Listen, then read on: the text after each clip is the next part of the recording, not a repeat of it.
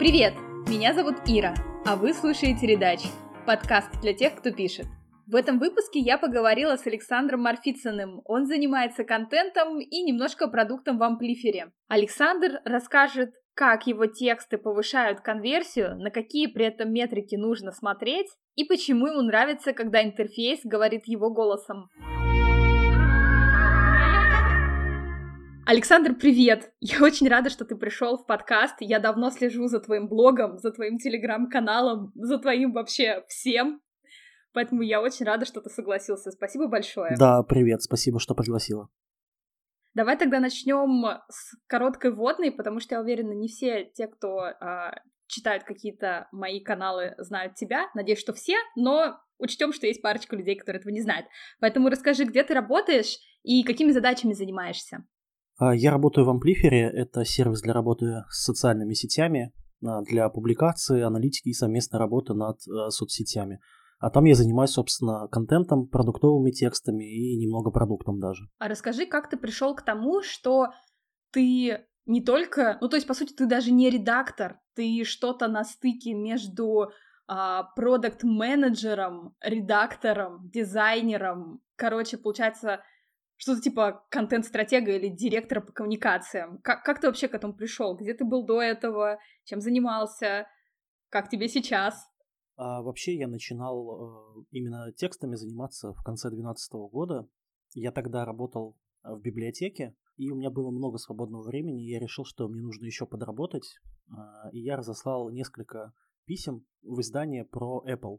И я просто этим очень интересовался, увлекался, думаю, а, ну что, типа, писать-то я могу, и было бы неплохо и писать, и практиковать писательство, и как-то подрабатывать на этом. И одно из изданий откликнулось, это было Макродар, это был сайт проект лайфхакера, и все, я там э, залип, грубо говоря, года на три. Первый год я там был как нештатный автор, редактор, потом мне предложили стать главным редактором. Я согласился в 2013 году, и вот до конца 2015 практически я работал там. Потом, после этого, я фрилансил, писал разные тексты для клиентов, для изданий, на VC.ru, например, писал, там, для Тинькофф журнала писал. Уже где-то через год после того, как я начал фрилансить, появился на горизонте Амплифер, именно, ну, как клиент, можно сказать, где я писал статьи для блога. А я для них написал пару статей, потом они объявили поиск второго редактора, у них тогда был а, редактор основной, Дарья Касаткина.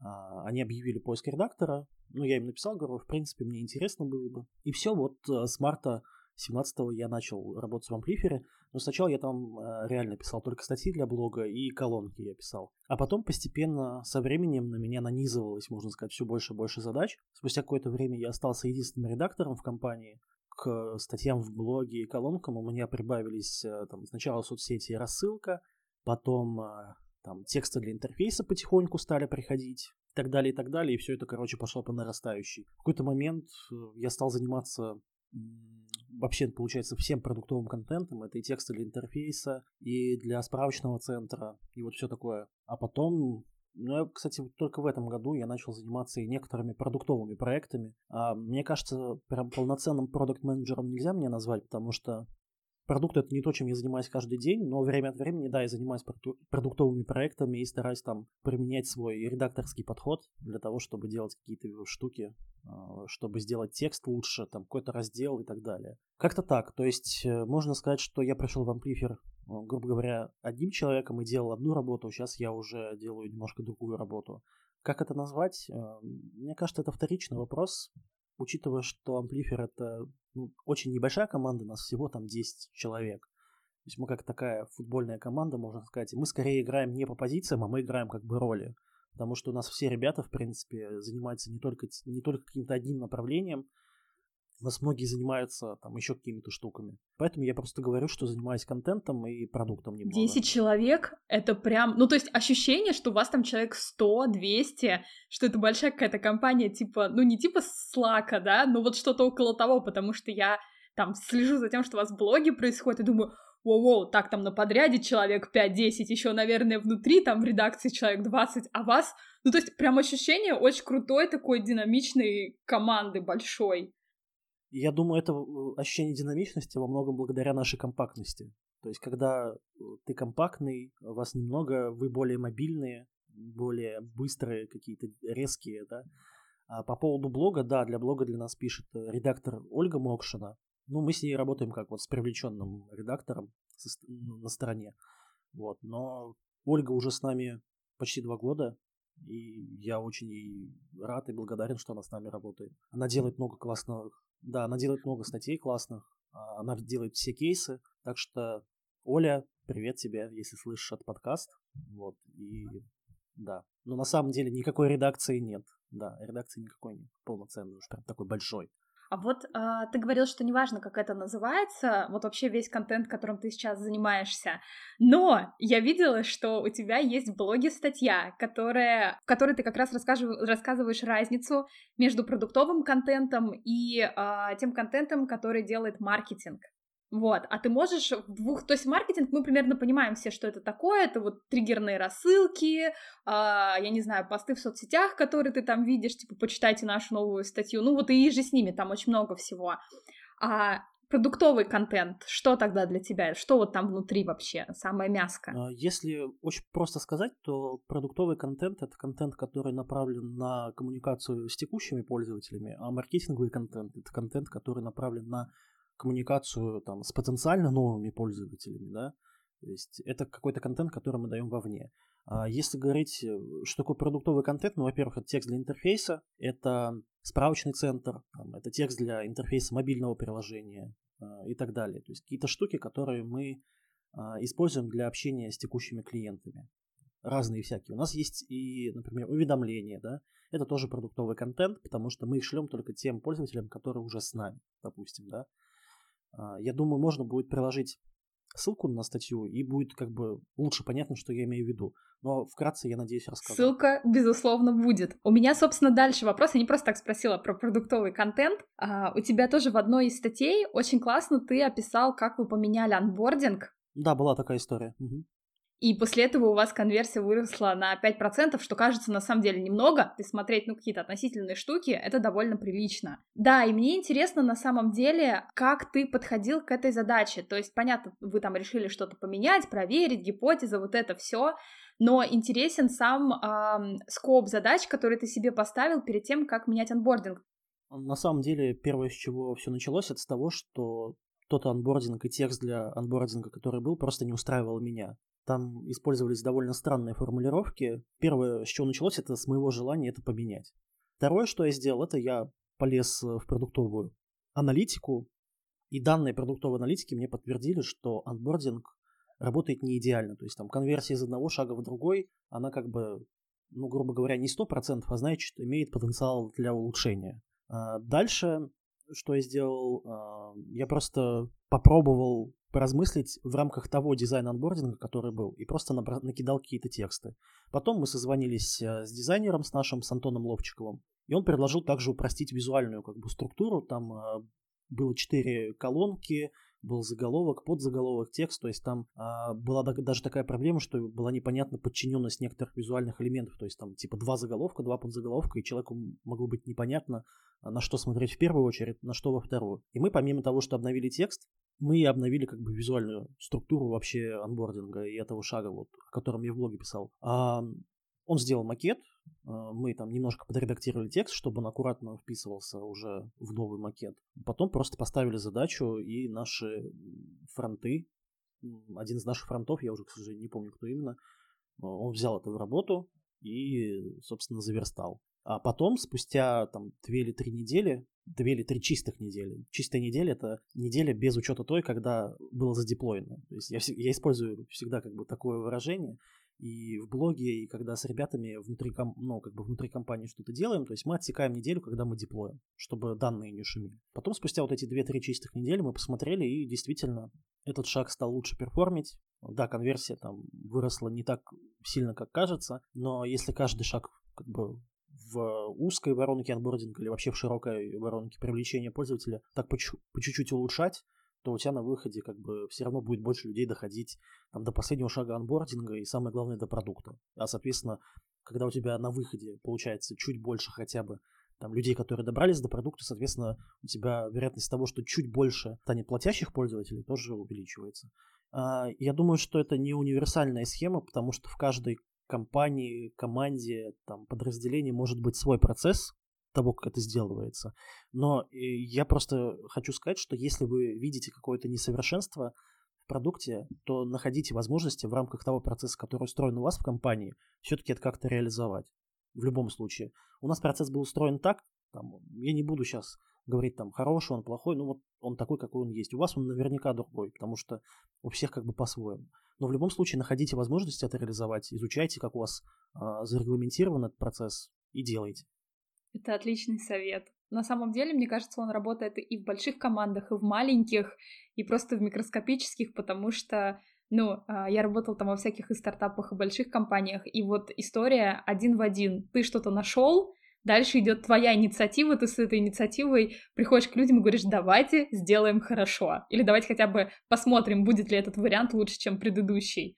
Ну да, конечно. Но там э, была еще такая история, там, конечно же, мы писали спеку на это дело, э, где я попытался обосновать, там, почему текущий анбординг плох и текст для него плох. Обоснование тоже важная история, потому что э, если у тебя есть хорошая действительно идея, но ты не можешь ее как следует, скажем, описать и замотивировать коллег, да, показать им, что, ребят, смотрите, вот у нас есть такой-то потенциал улучшения, вот конкретно в этой области продукта, давайте это сделаем, потому что текущий плох вот по причине 1, 2, 3, 4. Это тоже важно, мне кажется. Согласна. У меня вопрос с подковыкой. Ты вот говорил, что в анбординге сначала ты проработал, ну то есть ты сначала пришел с идеей, ты проработал текст, потом отдал дизайнеру, но я нашла у тебя в статье, что ты говоришь, текст должен подстраиваться под дизайн, и ради пары буквок никто не будет э, менять, ну, глобальный интерфейс. Вот, а здесь получается, что наоборот, ты вот заметил какую-то, э, ну, вещь, которая могла конвертить не так хорошо, как могла бы, вот, и пришел уже с решением к дизайнеру. Так, эм, в каком случае надо приходить уже с решением и вот, вот это все делать, а в каком случае дизайнер тебя может послать? А, ну смотри, во-первых, я когда приносил текст дизайнеру, на начальном этапе я ориентировался на тот макет, который уже был. Это во-первых. Во-вторых, когда дизайнер предложил обновить визуальную структуру, то, естественно, я уже немножко адаптировал свой текст под новую структуру. Поэтому тут как бы я не вижу противоречие. Почему? Потому что в том случае, как бы я ориентировался на тот э, стиль, который уже был, да, я же на тот момент изначально не знал, что мы будем его обновлять. Потом Антон сказал, что было бы неплохо упростить и вообще структуру, тогда, собственно, я адаптировал текст вот под э, новый макет. В идеале, конечно, текст должен сделываться вместе с дизайнером, но и по себе знаю, и знаю там у коллег, что очень редко так получается. Здесь, э, ну, приходится адаптироваться, да, иногда. И, иногда бывает наоборот ситуация, когда дизайнер, когда перед тем, как начинает делать макет, говорит, дайте мне какой-то текст потому что иначе он вставляет рыбу. А как бы по рыбе, ну, можно понять общие черты, но в целом лучше все-таки иметь хотя бы какой-то скелет, да, грубо говоря. Тем более же он потом может меняться, то есть это не тот текст, который ты приносишь, и ты говоришь, вот все твердо только так, он никак меняться не будет. Нет, а, вполне спокойно он должен меняться. Ой, я с тобой согласна. Еще мне кажется, вам, ну, немножко проще, чем большим компаниям, потому что там нет 20 а, дизайнеров, которые отвечают за 20 разных а, элементов в продукте, и не надо ходить с протянутой рукой и просить, пожалуйста, согласуйте, там, я не знаю, вот этот вот экран, а это совершенно, ну, как бы другая команда делает. Короче, тебе свезло. Да, я думаю, это, ну, наша сила на самом деле, что мы компактны и без лишней бюрократии, что ли, скажем так. Да, нам не нужно там проходить много согласований, прежде чем что-то сделать. Да, это, наверное, так и есть. Теперь немножко, ну, даже не про продуктовую редактуру, потому что ссылки я все равно оставлю, народ почитает, вдохновится, я надеюсь, тоже начнет работать с метриками, потому что это очень круто. Uh, у меня вопрос немножко личного характера. У тебя есть работа в амплифере, ты еще довольно часто пишешь в блог, у тебя телеграм-канал, где восемь с половиной тысяч человек, ты еще периодически там, я видела, экспериментируешь э, там с подкастами и все такое, у тебя есть там кофе с, э, э, с тобой, где можно записаться, прийти поговорить на какие-то важные редакторские темы, как ты все это успеваешь? У тебя есть э, маховик времени, еще что-то, ну, как это работает? Нет, на самом деле никакого маховика, конечно, нет, все гораздо проще. Во-первых, блог я пишу, как мне кажется, очень редко, а, и даже иногда бывает, что и в Телеграм пишу очень редко. Вот, поэтому тут бы я не сказал, что они прям очень много времени занимают. Я бы даже сказал так, я бы хотел, чтобы это занимало больше времени, чем это занимает сейчас. Потому что как бы есть потенциал для того, чтобы там, чаще писать в блог и чаще писать в канал. А по поводу кофе с редактором, ну, кофе же бывает не каждую неделю, плюс это, как правило, час-полтора, и, в принципе, выделить там час-полтора в день для того, чтобы там встретиться с кем-то, Э, поговорить, да, познакомиться, вообще обсудить работу и так далее. В принципе, это не так много времени занимает. Ну и плюс это, ну, как бы не каждую неделю. Что касается подкаста, да, я делал два подхода к тому, чтобы сделать подкаст. Один был в конце 2017 года, и вот второй был, блин, по-моему, в августе или в сентябре. Но из этого тоже особо ничего не вышло. вот, поэтому есть такая тоже проблема. Мне кажется, я слишком распылился. То есть я такой, ага, и блог, и телеграм, значит, и подкаст. Надо как бы сфокусироваться. И лучше делать, не знаю, там, там, блог и, телегра- и телеграм-канал, например, да, а на подкаст лучше не распыляться. Или приходить в подкаст уже как, тогда, когда у тебя есть понятная концепция, то есть о чем будет твой подкаст, почему люди будут его слушать, чем он отличается от подкастов э, на ту же тему, да, грубо говоря. Поэтому насчет того, что прям как это мне удается, на самом деле не так сложно. То есть я не буду говорить, что я очень там занятой, там, но там, у меня есть какое-то скрытое знание, которое помогает мне работать там 30 часов в сутки. Нет, ничего подобного. Просто а, в случае с Телеграмом и с блогом я иногда ленюсь, да, и на некоторые вещи просто иногда не остается времени. Вот и все. А если не секрет, а чем ты жертвуешь? Какими вещами ради работы? Слушай, бывает по-разному. Ну, в основном, наверное, такой банальный ответ, наверное, временем. То есть э, часто приходится там ну, задерживаться на работе, еще что-то.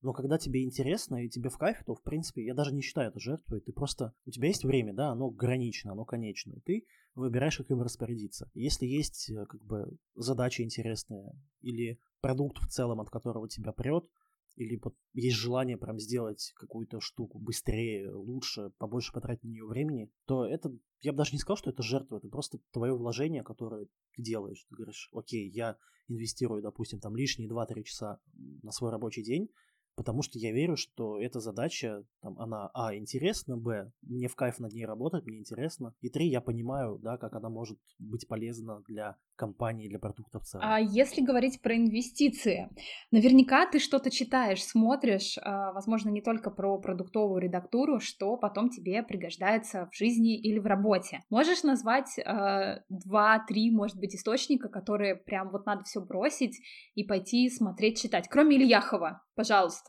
Ну, потому что это и так все знают. А, нет, нет, Ильяхова я, наверное, ну, не буду приводить, потому что, во-первых, все знают, и я думаю, есть много людей, которые его посоветуют. Мне кажется, что в плане продуктовой редактуры очень важно понимать общее устройство вообще дизайна любых штук. Поэтому я бы тут посоветовал, наверное, три книги. Первая – это книга «Дизайн для недизайнеров». На самом деле ее тоже часто советуют, но я посоветую всем. Это книга, в которой на очень простых, понятных примерах, понятным языком объясняются основные принципы дизайна.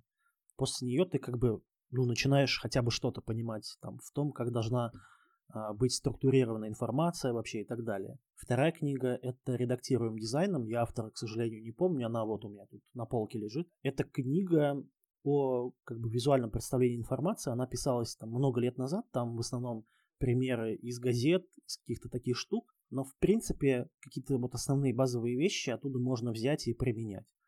Еще одну книгу, которую могу посоветовать, это скорее уже не про сам дизайн, а про, ну, скажем так, работу в творческом коллективе и выстраивание процессов. Это «Дизайн – это работа». Майк Монтера, по-моему, автор. Очень классная книга. Да, она очень хорошо объясняет э, вообще, как устроить работу внутри коллектива так, чтобы ну, быть результативным. Еще не могу не посоветовать, конечно, э, книгу э, «Сделай это завтра» о тайм-менеджменте. Очень классная книга. Она мне, во-первых, сразу же понравилась тем, что она короткая, там очень, очень короткое предисловие. Я вот не люблю, когда ты покупаешь книгу, начинаешь ее читать, и там предисловие на 5 страниц, а тут сразу видно, что человек, который писал книгу о тайм-менеджменте, уважает твое время. Вот. Э, она, как бы, да, про управление временем, но там есть и много других штук, которые я взял с удовольствием. Очень хорошая книжка. Сейчас читаю «Введение в теорию решения Это те самые задач. три знаменитые. Да, да. Мне сложно читать как человеку без там математического образования, скажем так, да, немножко с другим складом ума, но если себя преодолеть, все-таки попытаться выудить оттуда те принципы, о которых они говорят, как, например, что, а, допустим, иногда лучшим решением какой-либо задачи может стать то, что какого-то объекта просто не будет, да. Ну, короче, это сложно объяснить. В общем, книга действительно классная, хорошая, но идет тяжело, правда. Но я думаю, ребятам там, с техническим, с математическим образованием будет ее проще читать. Ну вот даже, вот опять я все-таки посоветую одну книжку. А, это Elements of Style, это Уильям Странг, она написана в 20-е, кажется, годы в Америке. Она стала, по сути, основой для всех книг о редактуре, о нехудожественных текстах в будущем. Поэтому то, что вы читаете, скажем, не знаю, есть Уильям Зинсер, как писать хорошо, да, или даже у того же Ильяхова, во многом это те идеи, которые были еще в той книге. То, что во многих книгах люди, по сути, берут те идеи, которые были до этого, ну, на самом деле это нормально, в принципе. Не, все, не каждая книга должна, знаешь, прям декларировать все как-то заново, что вот, а теперь мы вам расскажем, как надо. Наоборот, хорошо, что как бы есть знания из там даже книг, которые давно написаны, которые мы используем в дальнейшем. Согласна. У меня вопрос. На самом деле, ты первый, кому я его задаю из э, всех э, знакомых редакторов, с кем я разговаривала, но мне почему-то интересно именно тебе его задать. Как думаешь, а, сейчас просто такой взрыв а, популярности, все ищут себе продуктового редактора, ну не все, но я просто вижу и в телеграм-каналах, и в фейсбуке, и на HeadHunter, прости господи, количество вакансий, оно увеличилось по сравнению с тем, что было даже год назад. То есть я не говорю о том, что 2-3 года назад вообще никто не понимал, кто такой продуктовый редактор или контент-стратег, ну то есть все думали, что это маркетолог, вот. Да, я думаю, даже я сам года четыре назад вообще не понимал, что Да, да, да. Ну, то есть, эм, понятно, что там на Западе куча народу уже врубилась в эту фишку, там Google нанимает пачками mm-hmm. вместе с Dropbox людей. Вот. А как тебе кажется, куда вообще двинется эта профессия? Ну, то есть человека, который пишет для интерфейса, не для маркетинга, и, и что вообще с ней будет? Фу, это такой большой вопрос. Но я меня нет какого-то готового ответа, Просто поделюсь, может быть, тезисно своими мыслями. Думаю, что на российском рынке, скорее всего, как мне кажется, в ближайший год-два популярность этой специализации будет расти, просто из-за эффекта низкой базы. То есть у нас просто еще далеко не все компании этим озаботились. Да, понятно, вакансий становится больше, предложений становится больше, но еще далеко не все как бы, скажем так, в теме, и не все еще там, нашли себе редактора продуктового, плюс не все еще осознали его нужность. А, что еще? А, я думаю, что эта работа будет в ближайшее время цениться все-таки чуть больше, чуть больше, то есть наверное, здесь будет какой-то рост доходов, мне кажется, да, у людей, которые либо в штате работают, либо на фрилансе. Ты можешь пока думать, я расскажу. Мы обсуждали с Вовой Лалошем, mm-hmm. который был в МТС, а теперь в Сбербанке. Да, я не знал, кстати, сюрприз, что он перешел. Сюрприз. Круто. Да, да, да. Ну, в общем, мне написали знакомые девочки из Сбера, говорят, он пришел, это наша победа. Вот. И мы с ним обсуждали, как вообще, ну, то есть, почему в русском языке столько наименований для одной профессии. Ну, понятно, что она не сформировалась там, а, и что так же, как раньше там были UI-дизайнеры, UX-дизайнеры, архитекторы там, и вот проектировщики, там их назыв... как только не называли, в общем, там interaction-дизайнеры и все такое, что сейчас такая же штука происходит с продуктовыми редакторами. Ну, то есть кто-то их называет там UX-редактор, продуктовый редактор, UX-писатель, UX-копирайтер, ну, то есть вариаций куча. И мы на самом деле сошлись на том, что рынок э, будет их воспринимать либо как продуктовых редакторов по аналогии с э, продуктовым дизайнером, либо UX-копирайтерами, потому что UX, ну просто копирайтер слово, оно чаще используется по отношению ко всем людям, которые пишут. То есть неважно, там пишут они для маркетинга или для интерфейса, или там просто статьи какие-то себе в блог. Ну то есть вот какая-то такая история. А вот как а, куда пойдет профессия, то есть, а может быть, она станет более узкой, или там а, чуваки начнут реально работать с метриками наравне с исследователями. То есть вот это кажется интересно, и у тебя в том, как ты работаешь, в том, как ты об этом пишешь, я прям реально вижу эту тенденцию. То есть человек взял, сначала он там руководил блогом, а потом бабац, и началась вот эта вот история вхождения прям в продукт, в метрики, а, в написание спецификаций каких-то, как это должно работать, работа с дизайнером и так далее. То есть вот хочется даже, ну вот на твоем опыте пощупать, и даже получается немножко пощупать, как это, как это сейчас происходит. Я думаю, вот в моем случае тут большую роль играло то, что было важно для продукта. То есть в какой-то момент э, можно было обойтись без меня, как без человека, который помогает там с текстами для интерфейса, и на мне был только блог. Ну и плюс, как бы, мне кажется, это момент осознанности, то есть ты понимаешь, например, что улучшив какую-то часть продукта, ты можешь значительно, ну, как бы сильнее и быстрее повлиять на какие-то продуктовые метрики, которые можно пощупать, посмотреть. Блог в этом смысле тоже очень важен, но он работает как один из каналов привлечения новых пользователей. А тут ты можешь работать с текущими пользователями, а, можешь работать над воронками, там, скажем, от регистрации до там, первой сессии в продукте и так далее – от э, там, реального пользователя к, платя, э, к платящему пользователю. У нас просто, мне кажется, в команде произошла такая метаморфоза где-то, ну вот особенно сильно, наверное, вот в июне, когда большая часть команды стала очень сильно вовлечена вообще в продуктовую работу. У нас даже, у нас много разработчиков даже сделали много продуктовых проектов, небольших, но тем не менее. Поэтому тут, понимаешь, тут все очень сильно зависит от того, как бы какие есть требования у компании и у команды, в которой ты работаешь. Но учитывая, что эта специализация довольно узкая, и пока их не так много, я думаю, что могу дать такой совет, что когда вы будете там, искать работу по этому направлению, вы успеете как бы отстроить процессы так, как это удобно вам, и все это зарегламентировать. Потому что сейчас очень редко, когда, приходя там в новую команду или компанию, особенно если это не что-то вроде Сбербанка или Озона или Яндекса, да, а что-то такое, ну, попроще, ну, как бы, как Амплифер, например, да, по сути, это не, не такой большой продукт и не такая большая компания, как Сбербанк. У вас есть возможность, как бы, э, составить правила игры, грубо говоря, да, им следовать. Поэтому мне кажется, важно не упустить этот момент, и сейчас этот момент очень сильно присутствует. То, что касается по поводу того, как это называется, слушай, то же самое было среди писателей статей. То есть были копирайтеры, потом там авторы, редакторы, потом пришел кто-то, сказал, вообще-то коммерческие писатели это классно, все, все сразу стали называться коммерческими писателями. Да, а, и все сразу такие, я коммерческий писатель, типа, ну там есть смешные картинки, типа, ты чё там, я не копирайтер, я там коммерческий писатель и так далее. Но как бы суть-то не меняется зачастую. То есть люди могут делать одну и ту же работу, по-разному называясь. И здесь мне тоже мне нет э, ответа, типа, чем отличается UX-копирайтер от продуктового писателя. Да, он может вообще ничем не отличается, да? Да, это просто разные названия примерно одного и того же.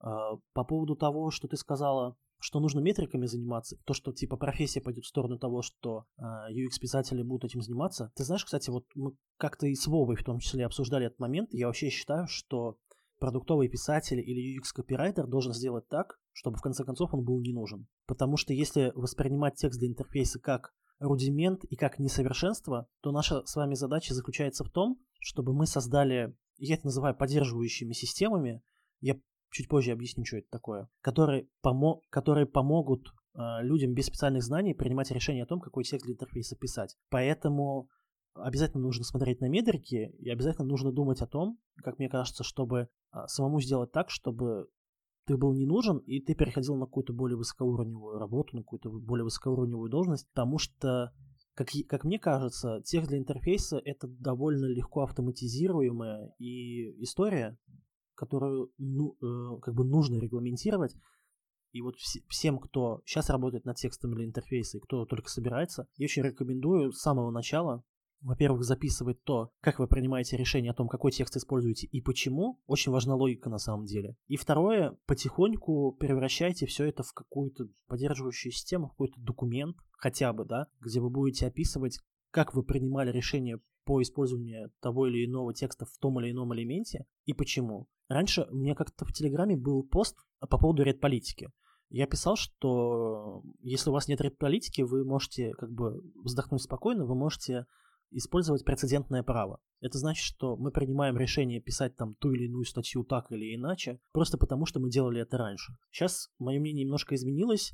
Да, вы, вы можете не писать там редполитику или tone of voice git или что-то еще прям с нуля, но записывайте как, как это сказать, записывайте инциденты, записывайте ситуации, с которыми вы сталкиваетесь на работе, и делайте из этого, ну, скажем так, кодекс. У вас что-то случилось, вы принимали какое-то решение по рабочей задаче, опишите то, как вы принимали это решение, и зафиксируйте это в каком-то отдельном документе. Это вам потом очень сильно поможет. Во-первых, вам самому принимать решения в дальнейшем и экономить время на том, чтобы делать какие-то задачи. Во-вторых, а, если у вас появятся коллеги, вы сможете легко поделиться знаниями. И в-третьих, в конце концов, как мне кажется, продуктовых писателей должно просто не стать. И в этом нет ничего страшного.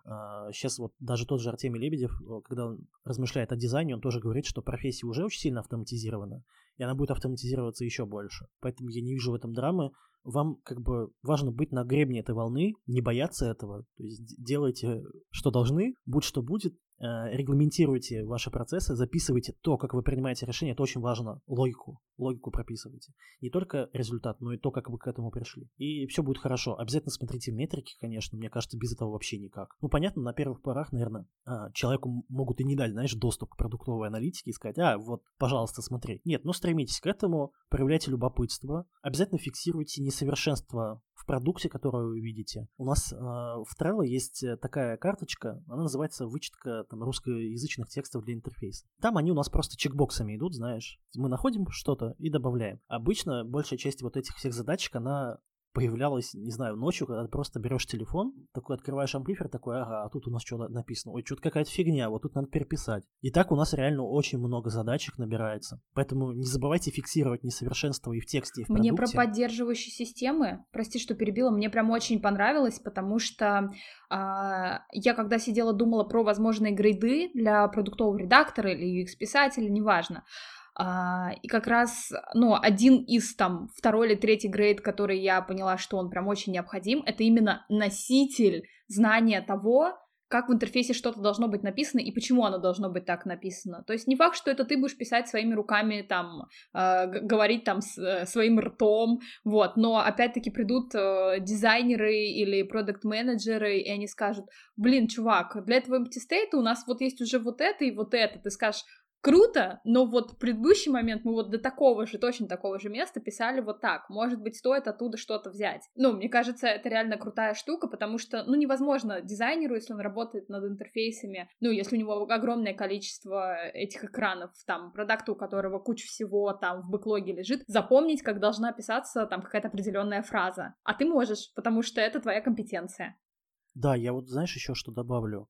А, у меня-то, например, путь получился таким, что я как бы раньше писал статьи, там, руководил изданием, там, про Apple, да, и я как бы пришел в эту среду, ну, как бы немножко сбоку припек. То есть вроде и там текст, и здесь текст, но как бы все совсем иначе. Мне кажется, очень важно, чтобы продуктовые писатели сами прописывали какой-то tone of voice. Мы сейчас с моей коллегой немножко такой тизер сделаю. Мы уже год пишем статью, мы никак не можем ее дописать, по поводу того, кто такой контент-директор. И у нас э, одной из очень важных частей стоит в том, что контент-директором должен стать, э, по сути, центром всей коммуникации с пользователями. Он должен э, сделать называйте как хотите, red-политику, tone of voice guide. Я считаю tone of voice guide гораздо более важной штукой, чем red-политика, кстати. То есть старайтесь быть тем человеком, который пропишет требования и условия, как вы общаетесь с пользователями. Если вы начинаете с, текстами, с текстов для интерфейса, не стесняйтесь, смотрите в другую сторону. То есть у вас наверняка есть не только этот канал коммуникации с пользователями, у вас наверняка есть сайт, у вас есть блог, может быть, может быть рассылка. Читайте то, что там написано. А когда вы находите какие-то несоответствия в том, как вы говорите, то есть с вашим тоном, и с тем тоном, который написан там, не вами, попробуйте ответить на вопрос, какие есть принципиальные различия в том, как вы говорите, когда это пишете. Записывайте эти моменты и старайтесь быть именно тем человеком, от которого будет зависеть то, как вы, как ваш продукт или там ваше подразделение, как вы будете общаться с пользователями своего продукта. То есть очень, очень важно быть э, главным амбассадором вашего бренда, если уж вот в более такой маркетинговый язык переводить.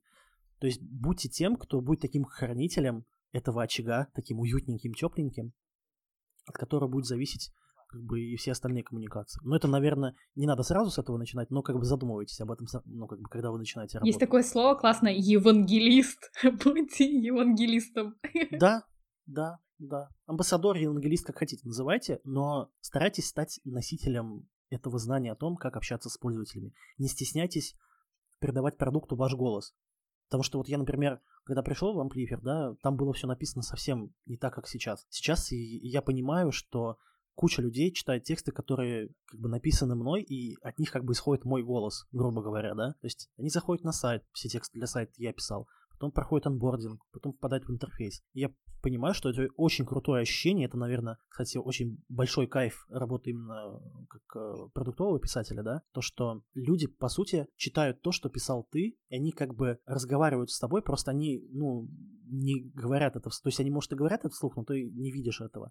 То есть нет такой прям прямой обратной связи. Но тем не менее, это очень крутое ощущение, что именно твой голос ты придал компании, бренду, продукту, и именно с ним взаимодействуют пользователи. Мне кажется, это тоже очень крутое ощущение. Ну, мне кажется, те же самые там кухни на районе, да, про которые, там драйв, про которые пишут, что, блин, чуваки, у вас такой там conversational, вы такие умнички, все так написано, классно. Мне кажется, это как раз э, от того, что те там копирайтеры или редакторы, которые работали там в Киви банке, Рокете и так далее, туда пришли, и они с собой вместе принесли как раз вот этот tone of voice, которым они транслируют наружу все. Мне вот этот последний особенно понравилось, э, где типа и планета такая, ну вы крутые чуваки, респект.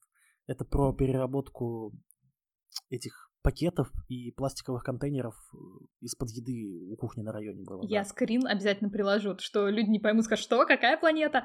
У меня последний вопрос. Он э, стандартный. Скажи два или три своих любимых приложения э, именно в плане текста. Вот чтобы ты открыл такой, о, ничего себе, как классно.